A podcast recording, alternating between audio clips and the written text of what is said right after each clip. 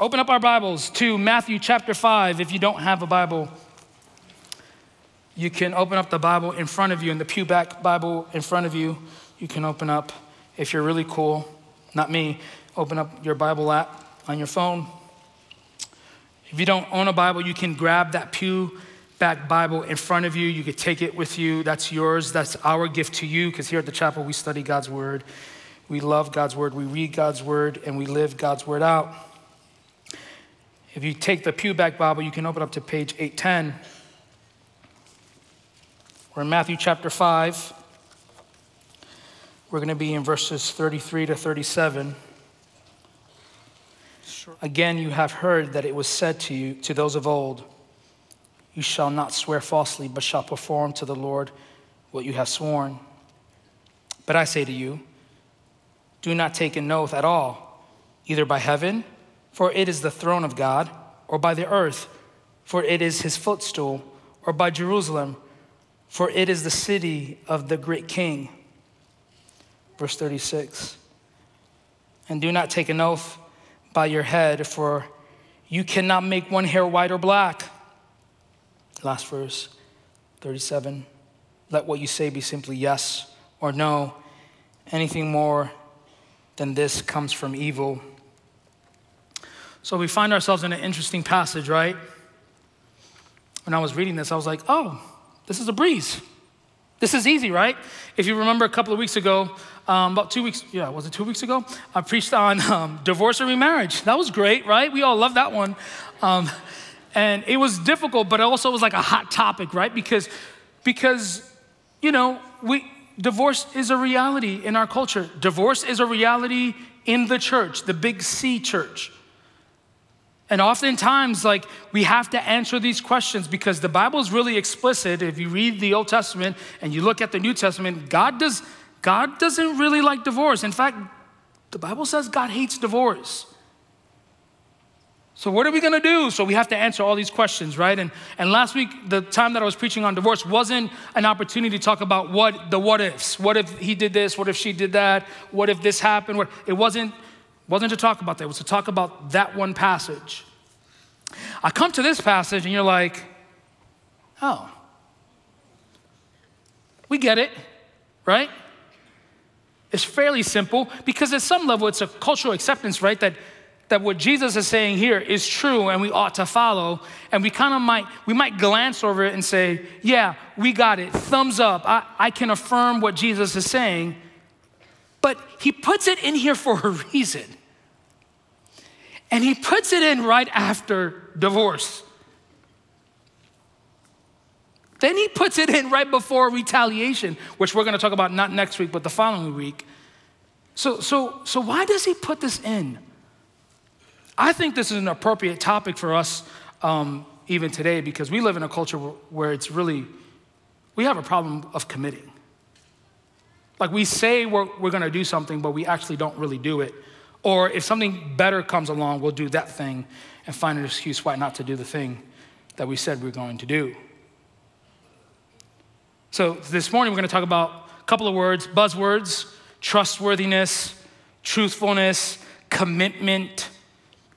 So I'm going to give you one sentence to summarize this passage, and I'm going to talk in circles. Not really, I'm not talking in circles, but I'm going to talk about this one sentence, right? So, so here's my bright idea you guys are gonna think I'm a genius.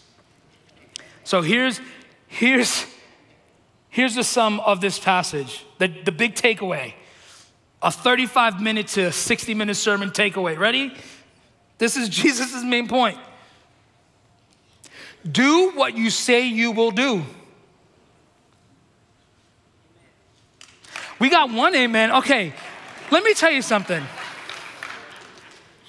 When I said that, you guys should have been, hallelujah, amen. There should have been a couple of people running praise labs. I mean, that is a good word. That is something that we should be celebrating. Jonathan comes back, plays a song, na na na na na, and then we sing the song again, and then I say it again, and then you guys go crazy, and then, you know, we do that for about 30 minutes, and then we walk out of here, and then we go to a Texas Roadhouse.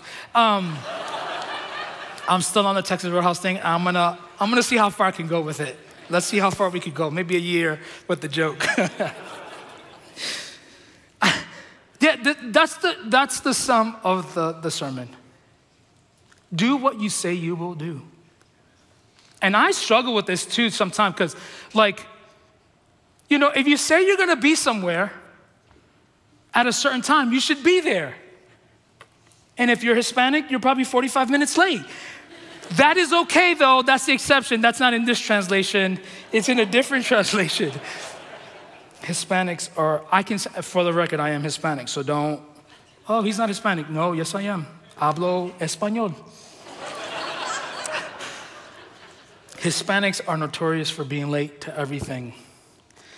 And also, anyway, I could go on a rabbit trail. Like, we're late, and we always end up right on time when the food is being served because everything we do revolves around food. Okay, don't invite me over if there is no food or if we're not going out to eat. But, but in all seriousness, right, Jesus is telling us if you're gonna say something, if, if what's gonna come out of your mouth gonna be truthful, then you should be committed to that tr- truthfulness. I, I know that's simple, but in a world and a culture where we're distracted by everything, mom and dad, the five kids, I think of the Wansiskis back there, they have like seven kids, and I think they're going for 12 for the 12 tribes. They're sitting back there with the frisbees.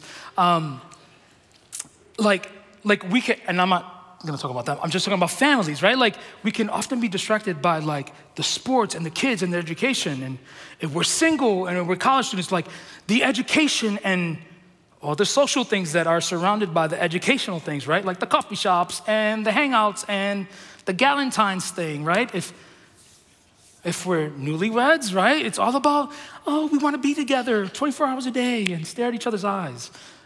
We can get distracted by so many things. And oftentimes, the things that we're distracted by can often, lead us away from doing the thing that God has called us to do.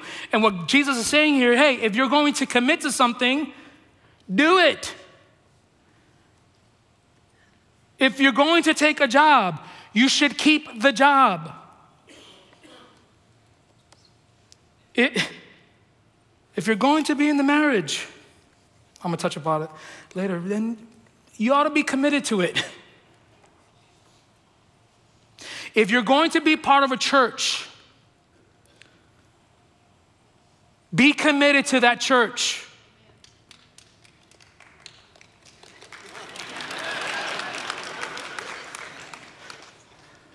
No, seriously though, but be committed. Right? Like, we want you here to be to do life. Not listen. We it's not about the money. God has blessed us, but we want you. We want you to do life here. We want to go through the pain, the hurt, the frustrations, the anger. We want to go through the marital problems. We want to go through the miscarriage. We want to go through the wayward kid. We, we want to do that with you. Why? Because Jesus shows us how to do those things. We want you. We want your mess. We want all of it. But you got to be here to be committed to do it. And that's what Jesus is saying, essentially, right? If you're going to do something, do it. If you're going to say something, let your character reflect your words. And Jesus is not talking about, right, like swearing on the Bible in a court of law. He's not talking about the Pledge of Allegiance. He's talking about what you say. You know, when I was a kid, um, the, the, kind of the idea of oaths and, and vows and, and, and swearing, like, you know, here in this passage, he's talking about swearing swearing on from on heaven swearing on the earth and swearing on jerusalem. And, and that's the equivalent of like what we use today. I, this is when i was a kid i don't know if you guys did this when, when you were a kid but when i was a kid if i wanted to like emphasize or bring credibility to what i said this is what i would do. I would say i swear on my mother's grave right problem was my mother wasn't dead so i was like oh gosh what are we doing here right or so I, w- I grew up in catholic school right So what we do is, like if, if we were if we were trying to bring a credibility to the thing that we were doing, I would say, I'm, I'm gonna I'm gonna do it. Like I swear my mother's grave, I promise you. And I'm doing the sign of the cross. I'm kissing this, I'm kissing that. Like it's like to bring emphasis to the thing that I'm saying. And Jesus saying, you don't have to say that. And the reason why you don't have to bring credibility you don't have to add any more words to your words, is because true followers of Jesus Christ true citizens of the kingdom of heaven, what they say, they will do. You don't have to add any more credibility to it because your character is rooted in the person of Jesus Christ. So, if your character is rooted in the person of Jesus Christ, everything that flows out of your mouth is trustworthy, truthful, reliable, dependable. You don't have to swear. If you're gonna be somewhere, be somewhere. If you say you're gonna do it, do it. Why? Because your character is rooted in the person of Jesus Christ. It's not rooted in your capabilities. It's not rooted, right, in your power and in your authority. It's not rooted in your intellect or emotion. It's rooted in the character of Jesus Christ, who God conformed you to be by the power of the Spirit. So I'm gonna give you a couple of reasons why Jesus is addressing this that I think is helpful for us to kind of wrap our minds around this idea of, of let your yes be yes and your no be no. One, in verse 34, I think Jesus is establishing his authority. He's showing us, hey, you, you've done this this way in the Old Testament, but I say to you now, right? That's what 34 says. I'm establishing my words, my authority. I'm establishing my credibility to you. And he does that quite simply just by saying, But I say to you. One of the ways that Jesus establishes his authority, if you notice, is his commitment to his word. Right? When we think about the Passion Week and the Holy Week, when God said he was going to send his son to die on the cross for our sins, what does God do? sends him. When Jesus says that I'm going to mediate between you and the Father, and I'm going to be the sacrificial lamb, that I am going to, to die, I'm going to be tortured to death so that you can have life, so that, that when you rejected me, I didn't reject you. When he said he was going to do that, he did it. That's how Jesus establishes authority. Is that what he says to be true, and he fulfills his promises. The second thing that we see The Second reason why Jesus is addressing this issue to his disciples, because I think what Jesus is doing is he's, he's, he's wanting us to see something. And this is what he wants us to see. He wants us to see that his standard of integrity and truthfulness have been diminished. And, and I think he's calling the religious leaders out because the professional men who, who were paid to know the word, to live out the word, were hypocrites.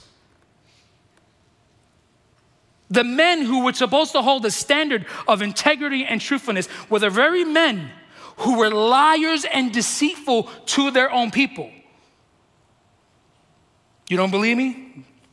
Let me read Matthew 23. I love Matthew 23 because people think that Jesus was this cool guy, he was sweet, he was like, he was calm and cool and collective. No, Jesus was just as ornery as I was.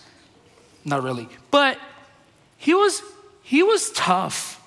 Look what he says. Matthew 23, verse 16. Woe to you, blind guides. You say if anyone swears by the temple, it means nothing, but anyone who swears by the gold of the temple is bound by that oath. You blind fools! Which is greater, the gold or the temple that makes the gold sacred? You also say, if anyone swears by the altar, it means nothing, but anyone who swears by the gift on the altar is bound by that oath. You blind men! Which is greater, the gift or the altar that makes the gift sacred? Therefore, anyone who swears by the altar swears by it and by everything on it. And if anyone who swears by the temple swears by it and by the one who dwells in it. And anyone who swears by heaven swears by God's throne and by the one who sits on it. What is Jesus saying in that passage? This is what he's simply saying to us as well. He's calling out the religious leaders who diminish God's standard of integrity and diminish God's standard of truthfulness because the religious leaders thought that if they didn't swear by God, back in those days, they would swear by God to keep an oath. And that communicated to everyone who was listening or the person that was receiving the word was that I am going to be committed to executing that thing I said. So if you swore by God, it meant that you were gonna do it. So the religious leaders, being smart as they were, they didn't swear by God because, because they knew that they weren't committed to their words, right? These were liars. These, was, these were the worst scheme artists, right? Like these were the guys that were hustling people. And he knew is that what they did was they would swear by the temple or the gold of the temple. They would swear by heaven or earth or Jerusalem because if they swore by those things, then they didn't really have to commit to the words that they actually said because they weren't swearing by God. So they use that as a loophole to get out of the very thing that they said they were going to do. And Jesus calls them out on it. Jesus says, No, there is no loophole in your credibility. You don't get out from saying the thing you're going to do. God's standard of truthfulness, God's standard of integrity had been diminished. And how has God's standard of truthfulness been diminished? Well, we know that through sin. Sin has caused us to be untrustworthy, unreliable, to be, to be disingenuous, that sin has corrupted the way we think, it's corrupted what we feel, it's corrupted our actions. And we need to be reminded that our natural bent is to sin. And Jesus is trying to correct that. He's trying to show us the true citizen of the kingdom, the true disciple of Jesus is one who is committed, trustworthy, reliable to do the thing they said they were going to do. Even when sin has caused in our own hearts, in our own minds, a desire to do something else. I think another reason why Jesus is telling this to his disciples, and I also think he's telling us this this morning, is because Jesus is calling us to a higher standard. He wants us to be different from the world. Like, oftentimes we look at our world and our culture and we admire all the things that they do, but, but hear this like, we ought not to admire what culture and the world, the world says and does. We, we are to love them, we are to care for the world, be part of the world, but we are not of this world. But, but he's calling us to a higher standard that's better. True citizens of the kingdom, true followers of Jesus Christ, true Christians are men and women who are full of integrity, men and women who, in their daily conversations, are truthful, men and women who are dependable and genuine in everything that they say and do. Jesus is saying here in the strongest terms we ought to keep what we say. We ought to keep our word.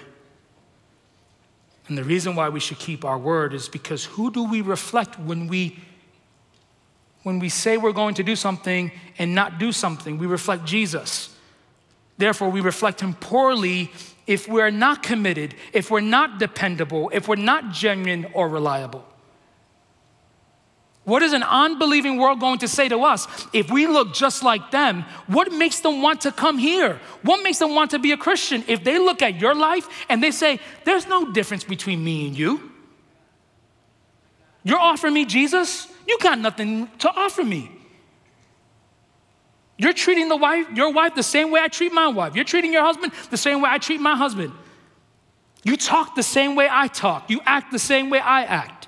You look the same way I look. What makes you different? Nothing. This applies to every single person. This applies to the people who, who are married. If you're married, listen to me, look at me. You made a vow, keep it. If you said you were going to love them, to death do you part, do it. Don't give me the excuse. I'm not physically attracted to them. I'm not mentally attracted to them. I'm not emotionally connected to them anymore. Um, he doesn't dress the way I like him to dress. He looks like that in the morning. Yeah, we know. Because he came in here like that. Right? Like, she, she doesn't look the same way she did 20 years ago. Yeah, but she also birthed all those kids. And she is your wife, and you're to love her. He doesn't provide for me the way he used to. He used to do this and used to do that. He doesn't do that anymore. You chose, I mean, you made that decision. What did you think that your marriage, year one, was gonna look the same in year 25? I could have told you that. I'm not even married right? Marry people. And we can talk about all, we can talk about divorce and abuse. We can talk about all those things. I'm not talking about that. I'm talking about just normal married people stuff. I don't feel it anymore. Yeah. Good. Now get to the get to the meat of your marriage. Connect spiritually. Young people, stay committed to your work and education. If you take the job, keep the job. It may not be your long lasting career. We get it. But if you're gonna if you're gonna make a commitment to do something, see it through. Be committed to what you say. Congregates, members of the chapel, if you're a member here, be committed here. If you don't like it, and you don't think that the guy up there that preaches on Sunday morning ain't that good, trust me, he knows. He's well aware. But if you if you find yourself torn to somewhere else, go where the Spirit leads you, but but be committed here. Especially with all the statistics tell us, ever since the pandemic, like one people come to church 1.5 times a month. Are you kidding me? Growing up, if I went to church 1.5 if I went to church 1.5 times a month, I, would be in the grave because when, there was this one time I told my dad, I'm not going to church. And he said, Oh, you're not going to church? I love my dad. He said, Don't go to church. And there's, there's a tone, you know, kids, you know your parents. If there's the tone, you know something bad's gonna happen. Let me tell you, I ran upstairs, I got dressed, I was ready before him because I knew what it meant when he said, Don't go to church. And then he says, Oh, I thought you weren't going to church. And I said, No, I'm going to church now. you, you didn't have to, you just had to say it once. And I'm go, I'm still in church. How about that? Look at that. I'm still in church because my dad, because if he finds out I'm not in church, he's coming after me at 80 years old. Parents, here, here, here's the, the, the illustration for you. In a couple of weeks, we're going to have Mother's Day, right? Oh, a couple of weeks, a couple of months? Yeah, another two months. And every year, we have Mother's Day, and there'll be, there'll be parents lined up, all on the stage with their kids, and their kids are screaming bloody murder for whatever reason. And then the parents are standing there holding them and they're like awkwardly smiling, and they're like, I don't want anybody to know that my kids are a savage, but I'm gonna try to sue them. No, your kids are savages. Trust me. We, there's nothing to hide here. We know who they are. We know who you are. It's fine. Let them scream bloody murder. But but but they're gonna be up there and then they're all going to to we're gonna pray over them. We're, we're gonna we're gonna we're gonna commission them, right? But but what are they saying with their words and their actions? That they're going to dedicate their entire life to seeing Christ be formed in their child's life. From the day they're born to their last dying breath, they're going to make every effort that Christ would be the center of that child's life. Come hell or high water, they're going to proclaim the good news of Jesus Christ in the life of their child. If you make that proclamation here in that church, this is what that verse applies, this is how this verse applies to you, then do it. Don't make the excuses. I hear a lot of parents making excuses of why their kids are not serving the Lord or why not, they're not doing that. They're under your household. Joshua says, What? For me and my house, we would serve the Lord. Is it Joshua? Okay, good. Right? Like if, if you're going to dedicate the time and effort to raising a child and say to the church, I'm going to be committed to raising them, then do it. You have no control over their salvation. God will call them out of the darkness into his marvelous light when it's the appropriate time that he does it. But you have to make every effort in your life to make sure that they know the gospel. And men, fathers, they is no business, no business in our church that men do not make disciples out of their own children. Men, you should be praying and you should be reading scripture with your wife and your children all the time. That's the easy way. Just start reading scripture. You don't have to be a theologian. You don't have to know any of the institutes. You don't have to go to seminary. What you got to do is just open up your mouth, read the word, proclaim the good news, and at a two year old, tell them, You need Jesus. And I'm going to show you what Jesus looks like. And I'm going to screw up every time. But I'm committed to seeing your spiritual life grow because it is better for you to know Jesus than to live an eternity without Jesus. And then you have to look back in your life and say, man, I wish I could have done this. I hear it all the time from parents. I should have done this, I should have done that. And they give me a thousand excuses of why their kids don't come to church and give me a thousand reasons why they're not serving the Lord. And it's like, they're your kids. They're under your authority and leadership. What are we doing here? This is the difference. I mean, I don't know. I don't have kids, and I know it's hard. I know it's difficult, but there's no excuse. I'm sorry. No excuse. I don't want to hear it that like my kids, my kids are doing this, my kids are doing that. I don't know what to do. Take the phone away, take the money away, take the car away. Like, disciple them to know Jesus in a loving and a kind way, pointing them to Jesus, not being overbearing, loving them and being kind. Let the Lord do the work. All right, sorry, I'm getting off Whew, getting hot in here. Sometimes I just want to drive a point. Here's, here's another example where this applies to us individually, all of us collectively as well. Show the world, show the world your faith in Jesus by being committed to doing what God's called you to do in the place He's called you to be, wherever that is. I'm sure there's a lot of questions, right? There's a lot of doubt. What am I supposed to be doing? What, what, where am I supposed to be going? Uh, how do I do this? Should I change the job? Should I leave the job? Should, should I get out of this relationship? Should I, you know, whatever it is, buy the house, move, move here. Be committed to doing whatever God's called you to do right now and then pray to the Lord, Lord, I don't know what to do. I'm not going to do anything until you provide the wisdom in some form or fashion. Wherever you at, be committed, be faithful. It's easy. You may not like it, but it's good and right to do. Because that's what God wants you to do. Here's another Last point. Another reason why Jesus is teaching this to his disciples and teaching us this morning by keeping oaths and promises that we make. I love this part. Jesus is reminding us of God's character of integrity and trustworthiness. When we think about what God has done in the Old Testament, think about the story of Moses. When he told Moses, I'm going to save you and I'm going to destroy the world, but I'm not going to destroy it again with a flood. Think about the story of Abraham, where he says, I'm going to give you a child, and you are going to be the father of many nations.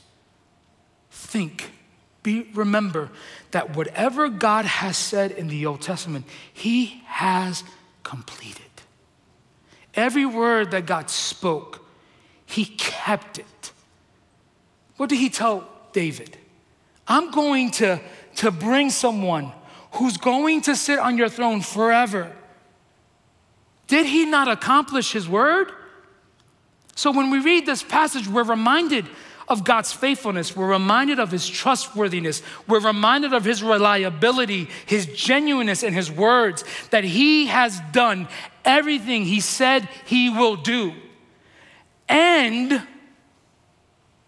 has done far above that we could ever imagine. Imagine that. The God who calls us to be committed, to be reliable, the God who calls us to keep our word is the same God who has done it himself when he didn't have to. We were the ones who cheated on him. We were the ones that said, We don't want you. And what does he say? I still love you. I still care for you. I'm committed to my word. I'm committed to my character because my character is rooted in who I am. Therefore, I'm going to stay right here. That is a powerful demonstration of the character of God that He has remained faithful, He has remained reliable, He has remained dependable when you and I every day are not. That is the power of the God that we serve. And I don't know any other God that can do that or has done that or will do that.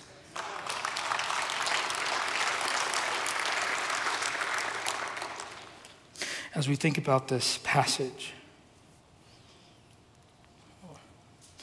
I'm sure people are questioning. I think, I, I think I'm trustworthy. I think I'm reliable. I think I'm dependable. I think here, here's a good way to measure that thing out ask the people around you your wife, your husband, your kids. Ask your coworkers, your friends. Ask them, can you see this passage in my life? And if they say no, there's grace and mercy for you. Repent and say, all right, this day forward, I'm going to be committed. Maybe you're in this room and you haven't been completely committed to your faith. But you've been just playing games. You, you've been in and out. You, you don't necessarily read or pray. You, you, you don't necessarily want to be part of a group. You, you don't want to be part of an ABF. That's too, that's too much of a commitment every Sunday morning. Like, you, you don't want accountability. Like, you're playing it safe. Like, I'll come on Sunday morning, I'll take a couple of notes, but the rest of the week is just going to look the same. Maybe it's time for you to step up to the plate. Maybe it's time for you to say, I'm going to be all in on this. Because the, the, the, the, that's the better gamble, in my opinion, right? Like, all in on Jesus. Let's pray. Why don't you take a moment and ask the Lord to search your heart? Ask Him to reveal the places in your heart and your mind and your life in which you're not, you, this, this passage isn't vibrant in you. Maybe it's your marriage, maybe it's your parenting, maybe, maybe it's something at your work or the lack thereof. Why don't you ask the Lord to reveal it to you and then, and then tell him how sorry you are and how you want him to change your heart and your mind and your actions so that you can be like Jesus.